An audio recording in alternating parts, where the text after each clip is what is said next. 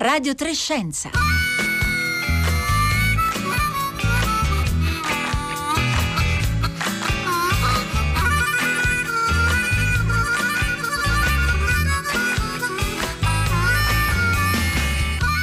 Le 11.31 e 15 secondi in questo istante. Buongiorno da Marco Motta in questo lunedì 21 giugno. Bentornati a Radio Trescenza. E beh, precisamente da sei ore è iniziata eh, l'estate astronomica, ma oggi è anche la festa della musica. Come sapete, un giorno speciale a Radio 3 dove c'è grande attesa per Todo Cambia, la festa di Radio 3 nel giorno della musica, in programma dalle 19 questa sera fino alle 23.30 in sala A a Via Asiago. Una serata ricca di ospiti in cui musica, teatro, cinema cinema, poesia tornano dal vivo e potrete seguire in diretta su Radio 3 naturalmente, ma anche in streaming video su Rai Play o sulla homepage di Radio 3 eh, tutta la eh, serata e sulla homepage di Radio 3 naturalmente trovate anche il eh, programma. E noi a Radio 3 Scienza eh, apriamo la settimana tornando ad occuparci di eh, vaccini, partendo da una notizia dei giorni scorsi che eh, ha anche un po' spiazzato gli esperti. Eh, nei giorni scorsi infatti sono stati annunciati i dati preliminari delle sperimentazioni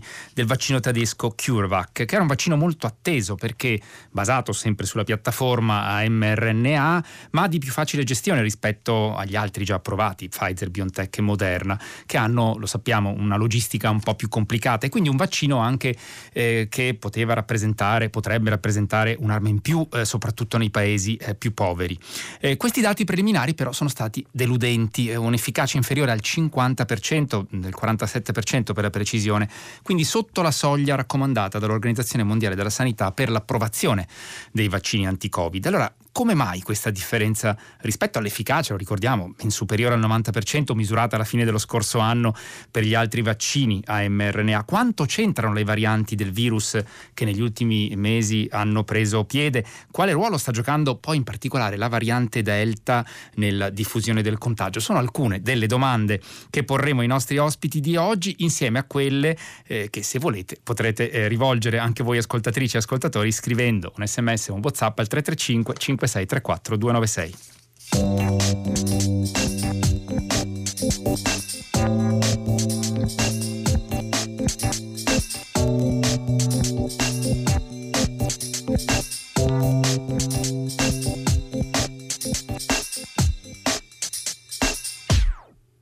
Buongiorno Emanuele Montomoli. Buongiorno, buongiorno, a tutti. Grazie per essere con noi. Emanuele Montomoli, Montomoli immunologo dell'Università degli Studi di Siena e eh, CEO, eh, amministratore delegato della startup Vismederi, che ben conosce la filiera di sviluppo dei vaccini, ce l'ha raccontata anche qui in passato a Radio Trescenza. Allora, Emanuele Montomoli, la prima cosa che le chiedo è se anche lei è rimasto un po' sorpreso, come abbiamo letto in giro da vari commenti, eh, capitato a diversi esperti ed osservatori, da questi dati eh, emersi dalle sperimentazioni del vaccino CureVac? Beh sì, eh, non si può negare che un po' di sorpresa è naturale, insomma ci aspettavamo dati eh, molto diversi, anche se come ha detto prima nell'introduzione credo che eh, il ruolo che stanno giocando in questo momento le varianti che circolano sia un ruolo molto importante. cerco di fare un esempio. Eh, quando sono stati fatti gli studi clinici degli altri vaccini, soprattutto degli altri ad mRNA, quindi stiamo parlando diciamo, tra l'estate e l'autunno dello scorso anno, giusto? Esattamente, esattamente. stavano circolando esclusivamente eh, ceppi virali eh, praticamente uguali, omologhi si dice, rispetto a quelli presenti nel vaccino. E, ehm, quest'anno invece siamo passati poi alla variante inglese, dalla variante inglese a quella sudafricana, brasiliana, fino ad arrivare a quella delta, indiana, insomma di ora, e ci siamo sempre di più allontanati dal, dal ceppo originale. E quindi e questo è chiaro che induce poi una eh, efficacia minore del vaccino eh, ehm, eh, che invece è formulato con il ceppo di Wang. Ecco. E quindi Emanuele Montomoli eh, potrebbe aver giocato un ruolo eh, non eh, scontato, diciamo, la diffusione di queste varianti che sono state registrate anche nei, naturalmente nei eh, pazienti contagiati che hanno ehm, partecipato, che partecipavano alla sperimentazione, erano diverse eh, migliaia di eh, persone in diversi ehm, paesi. Ehm, la domanda però è, sappiamo che eh, nel caso dei vaccini appunto Pfizer, BioNTech oppure eh, Moderna, negli scorsi mesi sono stati eh, fatti dei test per verificare quanto, quanto, efficaci rimanevano nei confronti per esempio della variante inglese o sudafricana o brasiliana e tutto sommato eh, la loro prestazione sembrava ancora eh, buona, piuttosto rassicurante. Come mai invece um, nel caso di questo vaccino che lo ricordiamo appunto dal punto di vista tecnologico è molto simile a Pfizer, BioNTech e, e Moderna eh, una differenza così netta, diciamo, eh, la metà possiamo dire praticamente, no? in termini di efficacia rispetto agli altri due. Allora, infatti, eh, di, di, cerchiamo di fare chiarezza sul termine efficacia, perché molti Giusto. dei dati che si leggono, quali, ai quali faceva riferimento anche lei, in realtà non sono dati di efficacia, ma sono dati di immunogenicità, cioè viene testato quanto la risposta immunitaria del vaccino, se la risposta immunitaria del vaccino possa neutralizzare o meno il virus originale e poi le varianti che si sono generate. E in questo infatti molte delle aziende farmaceutiche che sono arrivate prima e che hanno già registrato il vaccino sono già uscite con dei comunicati stampa dicendo che il loro vaccino è in grado di neutralizzare eh, il virus mutato, la, la, variante, ma non sono stati ancora fatti studi di efficacia vera e propria, cioè mm. verificare quanti soggetti eh, si ammalano tra i, tra i vaccinati rispetto ai non vaccinati dei primi vaccini registrati. Gli unici che l'hanno fatto in questo momento sono Curevac e quindi mm. essendo praticamente gli unici è chiaro che pagano un po' il costo, il prezzo di aver testato i loro vaccini verso qualcosa di diverso da quello per i quali erano stati concepiti.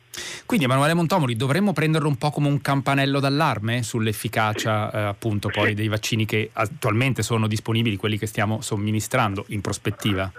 Sicuramente, ma eh, questo eh, il dato di fatto è che il virus si sta allontanando dal virus originale e quindi che i vaccini, a prescindere dal vaccino Curevac o dagli altri vaccini registrati, la, l'efficacia del vaccino eh, eh, si ridurrà sempre di più rispetto all'efficacia del vaccino verso il virus originale con il quale era stato concepito. Quindi questo è un dato di fatto, ma non scopriamo niente di nuovo, è quello che capita praticamente annualmente con il virus dell'influenza. No? Io certo. dicevo proprio in questi giorni ai miei studenti, eh, non è che se un soggetto si è vaccinato nel 2019 per influenza è ancora coperto per i ceppi di influenza che stanno circolando ora, perché dopo un anno e mezzo, due anni, il virus è cambiato talmente tanto che i vaccini hanno un'efficacia molto molto ridotta e questo è quello che succederà con il SARS-CoV-2.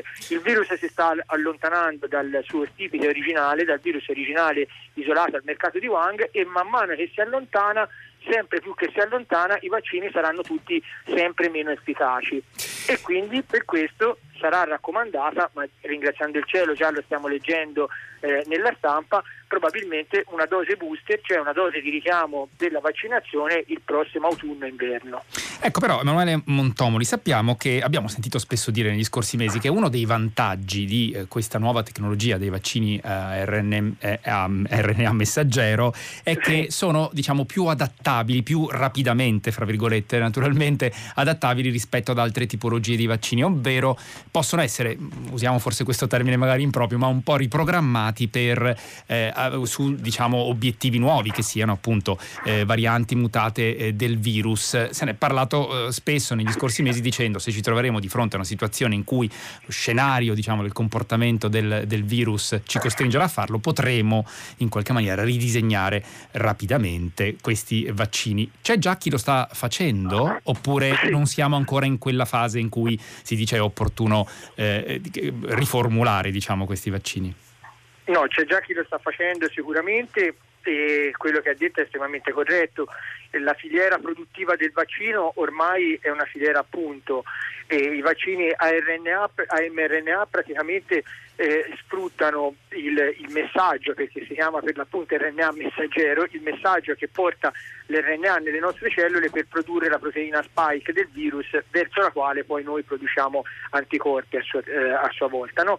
Quindi questo messaggero, questo RNA che noi introduciamo nel nostro corpo con la vaccinazione può essere facilmente riformulato con l'RNA messaggero di uno dei nuovi virus emergenti e questo chiaramente ci conferisce poi un'immunità verso il ceppo nuovo che sta circolando in quel momento. Ma non solo, la cosa importante è che se siamo già stati vaccinati con un vaccino, con un'altra formulazione, un vaccino per il SARS coronavirus 2 con un'altra formulazione precedente, il fatto di fare una dose di richiamo con un vaccino eh, con formulazione diversa chiaramente spingerà ancora più avanti la risposta immunitaria perché noi non saremo più completamente primed, cioè eh, mai immunizzati per quel microorganismo, ma avremmo comunque una cross reazione, un'immunità crociata eh, già dalla vaccinazione precedente e quindi la vaccinazione di richiamo con il nuovo ceppo sicuramente conferirà poi una protezione ancora più ampia. Ecco Manuele Montomoli, lei quello che ci sta dicendo è che sostanzialmente anche le, le, diciamo, la vaccinazione eterologa in qualche modo di cui si è tanto parlato, lo sappiamo, sì. ha suscitato anche un po' di eh, ansia, apprensione, confusione negli ultime, negli ultime settimane e, e, diciamo per le, la conoscenza, per lo storico che abbiamo di, di sperimentazione e per i pochi dati poi che abbiamo ancora a disposizione, in realtà conferisce una maggiore protezione, può conferire una maggiore protezione eh, rispetto a una vaccinazione con due dosi dello stesso tipo di vaccino?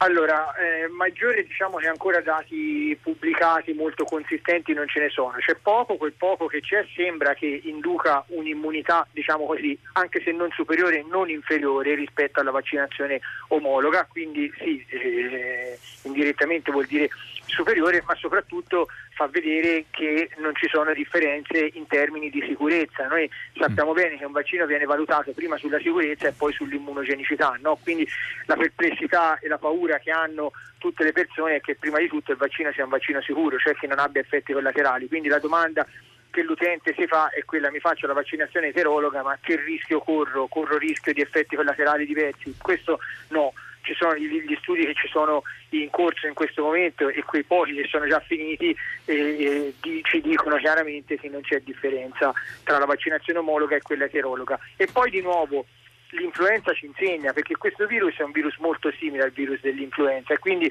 anche i vaccini, anche se con, formu- anche se con formulazioni più moderne come quelle mRNA di cui abbiamo parlato ed altri, però sono dei vaccini molto simili ai vaccini per influenza.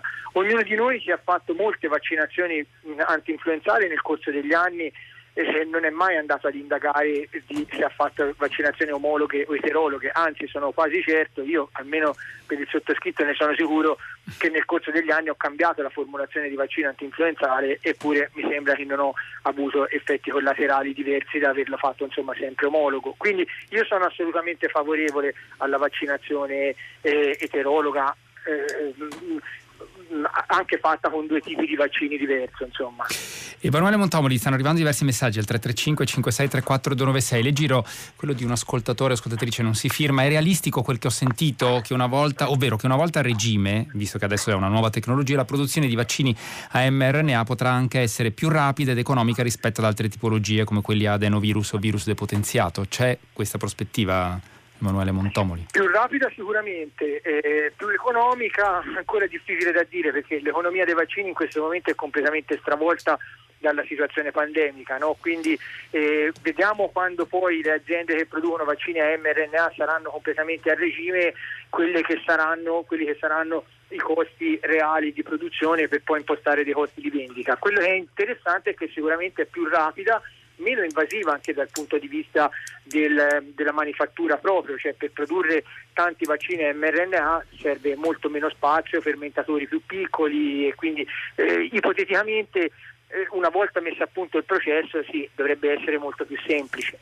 Emanuele Montamoli, due ultime domande veloci prima di salutarla. E allora, la prima, eh, torniamo diciamo sul su vaccino CureVac. Abbiamo detto di questi dati, appunto, eh, sono stati piuttosto eh, deludenti. E, mm, dicevamo, citavamo la soglia che è indicata dall'Organizzazione Mondiale della Sanità del 50% eh, per eh, poter essere immesso in commercio. C'è il rischio che questo farmaco non, non arrivi mai davvero ad essere autorizzato? questo vaccino? Ma io scusate. oggettivamente credo di no, io credo che questo farmaco eh, sarà approvato in commercio, avrà bisogno probabilmente di qualche altro studio clinico. Eh, purtroppo il vaccino CureVac rispetto agli altri vaccini mRNA è stato un po' più lento nelle fasi iniziali. Lavorato, l'azienda ha lavorato un po' di più per la formulazione della, del dosaggio del, della, del, dell'mRNA da inserire nel vaccino, eccetera. Quindi è rimasta un po' più indietro e ripeto, e si è trovata purtroppo a dover fare gli studi di efficacia in un momento nel quale non circola più solamente il virus omologo del vaccino, ma le varianti. E quindi questo l'ha penalizzata. Ma sono certo che faranno, sapranno far fronte a questa eh, a questo evento e cercheranno sicuramente altri dati, i dati di immunogenicità tra l'altro vanno molto bene, cioè la risposta immunitaria è una risposta immunitaria eh, che funziona molto bene al pari degli altri, quindi insomma sono certo che in un modo o in un altro risolveranno la questione. E l'ultima domanda davvero Emanuele Montomoli, perché abbiamo citato, lei ha citato più volte eh, l'influenza e negli ultimi giorni, nelle ultime settimane si è eh, parlato anche spesso della possibilità di un vaccino combinato eh, anti-covid e anti-influenzale. È davvero all'orizzonte? Che tempi ci potrebbero essere? Già per la pro- prossima diciamo autunno, inverno potrebbe arrivare già, eh, essere già disponibile?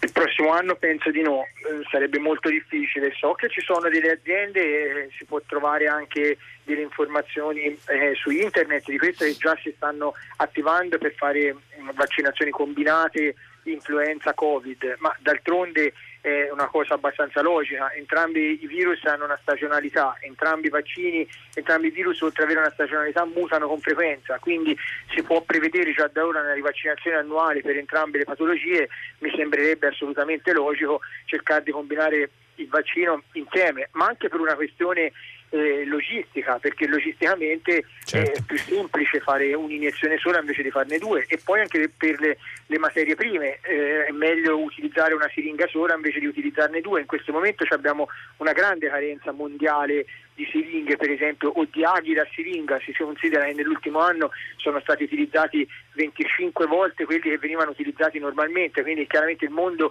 è alla ricerca di infiare la siringa per infialare i vaccini, quindi avere un vaccino insieme sicuramente sarebbe un grande vantaggio. Il prossimo anno credo sia molto prematuro, l'anno successivo probabilmente avremo qualcosa. E questo delle, delle siringhe sono gli aspetti logistici che ogni tanto dimentichiamo, che invece sono uh, fondamentali naturalmente per portare avanti eh sì. anche le campagne vaccinali. Noi ringraziamo molto Emanuele Emanuele Montomoli, immunologo dell'Università degli Studi di Siena e fondatore e direttore della startup Vismederi per essere stato eh, con noi e continuiamo eh, qui a Radio Trescenza quando sono appena scoccate le 11.48 a parlare eh, in particolare delle varianti del virus che abbiamo citato lo facciamo con Carlo Federico Perno. Buongiorno. Buongiorno a lei e a tutti gli ascoltatori. E grazie, grazie, per essere di nuovo con noi Carlo Federico Paerno, virologo all'Università di Milano. Eh, no, no, no. Non no, più, chiedo no, scusa. sono all'ospedale pediatrico Bambino Gesù. Ha ragione, all'ospedale pediatrico Bambino Gesù avevamo segnato ancora l'affiliazione con cui l'avevamo avuta ospite in passato, grazie per la, la, la correzione. Allora, Carlo Federico Perno,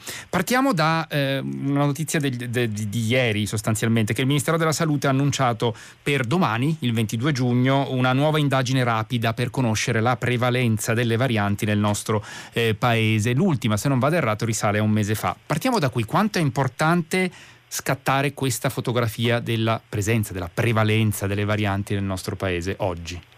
Ma direi che è un aspetto fondamentale perché questo è un virus che sta adattandosi all'uomo con una velocità tutto sommato molto ma molto elevata. Ci sono dei virus che impiegano centinaia di anni per adattarsi, qualcuno che non si, ma- eh, non si adatterà mai.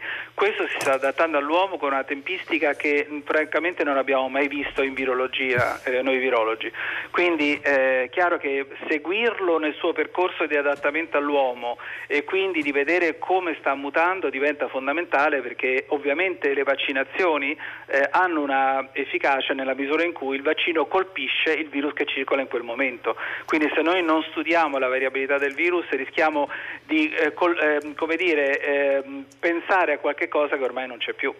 E questo è un aspetto eh, fondamentale perché appunto il, cambiamento è davvero incessante e però sappiamo che eh, ce l'ha raccontato anche lei tante volte qui a Radio Trescenza, um, Carlo Federico Perno, è proprio il mestiere del virus quello di mutare continuamente, però soltanto alcune eh, mutazioni diciamo, danno luogo poi a delle varianti che l'Organizzazione Mondiale della Sanità classifica come eh, varianti eh, preoccupanti, variants of concern mi pare che sia l'espressione. Tra queste sono, eh, c'è anche la cosiddetta variante Delta, quella che prima veniva denominata variante indiana. Ha delle caratteristiche particolari, peculiari rispetto alle altre varianti che abbiamo visto emergere nei mesi passati?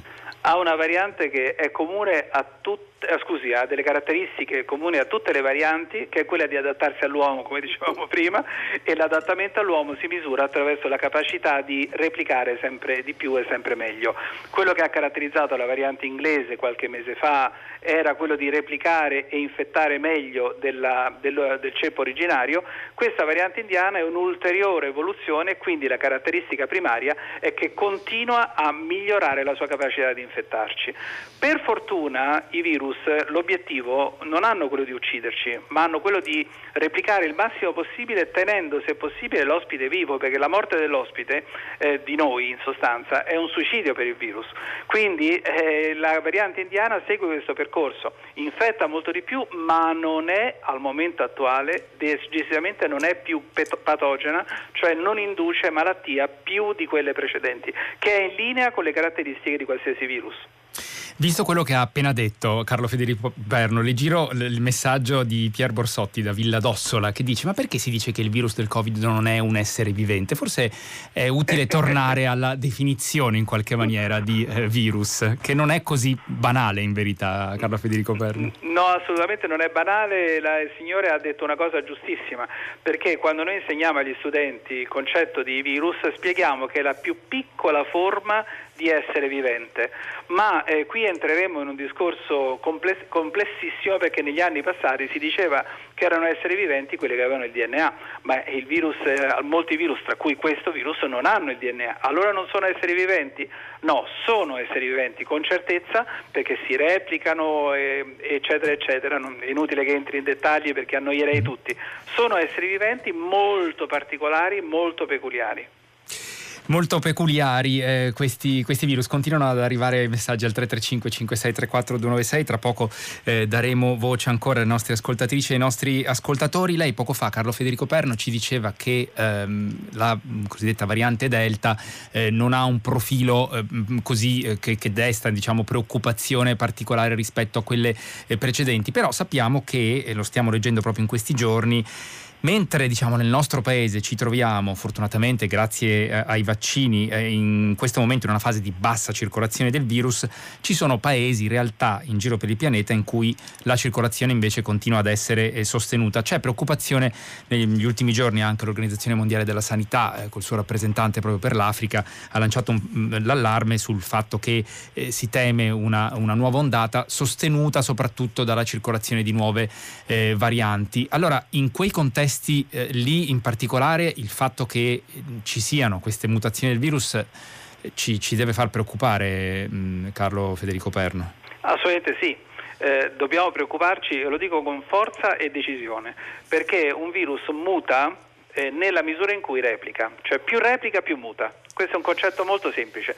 È vero il suo opposto, meno replica, meno muta. Quindi se noi vaccinassimo tutta la popolazione come abbiamo fatto per la poliomelite, come abbiamo fatto per il vaiolo, eccetera, i virus tendono a sparire perché non possono più replicare, se non replicano mutano e quindi non sfuggono ai nostri attacchi. Ma se noi lasciamo interi continenti eh, liberi, eh, lasciamo il virus libero di replicare in interi continenti, è evidente che varierà, muterà e potrebbe svilupparsi un ceppo, potrebbe svilupparsi un ceppo resistente anche al nostro vaccino e dovremmo ricominciare tutto da capo. Quindi io dico sempre in maniera molto pragmatica se non vogliamo farlo perché siamo buoni e già basterebbe questo, facciamolo perché ci conviene, la vaccinazione deve essere data a tutti. E questo è fondamentale, sappiamo che c'è il, un programma COVAX proprio per far arrivare eh, più rapidamente in maniera massiccia eh, vaccini nei eh, paesi più poveri, e però insomma gli sforzi sono ancora eh, insufficienti, quindi questo appello di Carlo Federico Perno va eh, sottoscritto e eh, naturalmente rilanciato. Ci sono un paio di ascoltatori, ehm, professor Perno, che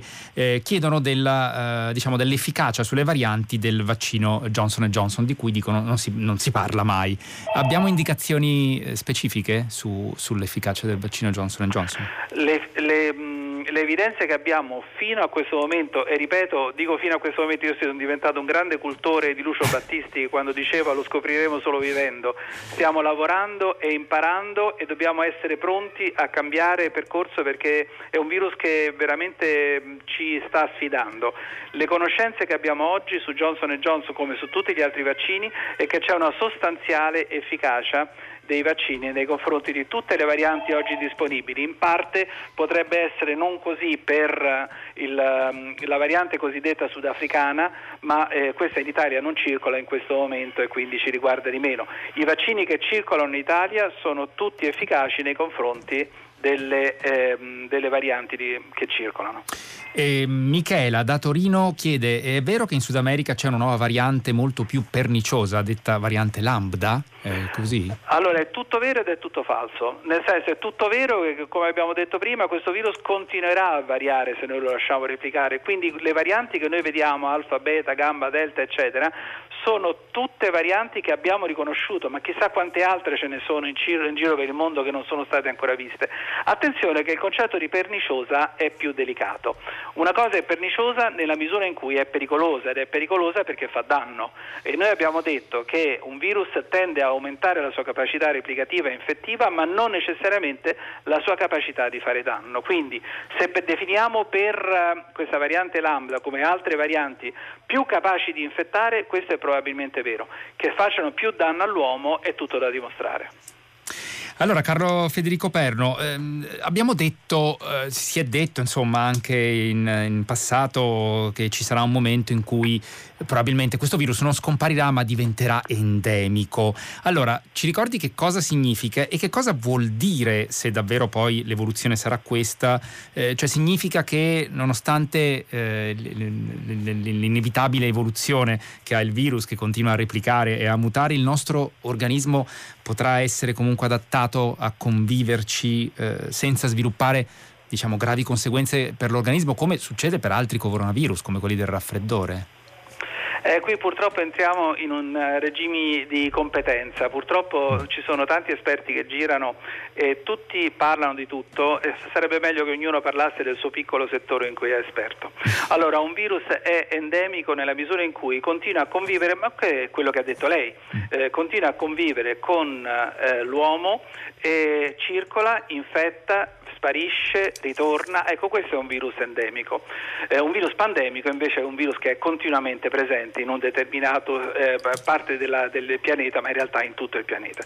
Qual è il punto? Che questo è un virus che per le sue caratteristiche genetiche, sulle quali non annoierò né lei né gli ospiti, potrebbe invece sparire definitivamente, così come il virus del vaiolo, così come il virus della poliomelite che è praticamente scomparso, eccetera, eccetera. Quindi io non sono così sicuro che diventerà endemico. Forse è possibile possibile, ma io così sicuro che diventi endemico non lo sono per nulla, perché ha la potenzialità di sparire. Se noi vaccinassimo bene tutta la popolazione, è un virus che potrebbe sparire definitivamente dalla faccia della Terra. Se non sparirà è perché forse noi avremo sbagliato qualche cosa, non abbiamo vaccinato tutti e il virus è rimasto da qualche parte.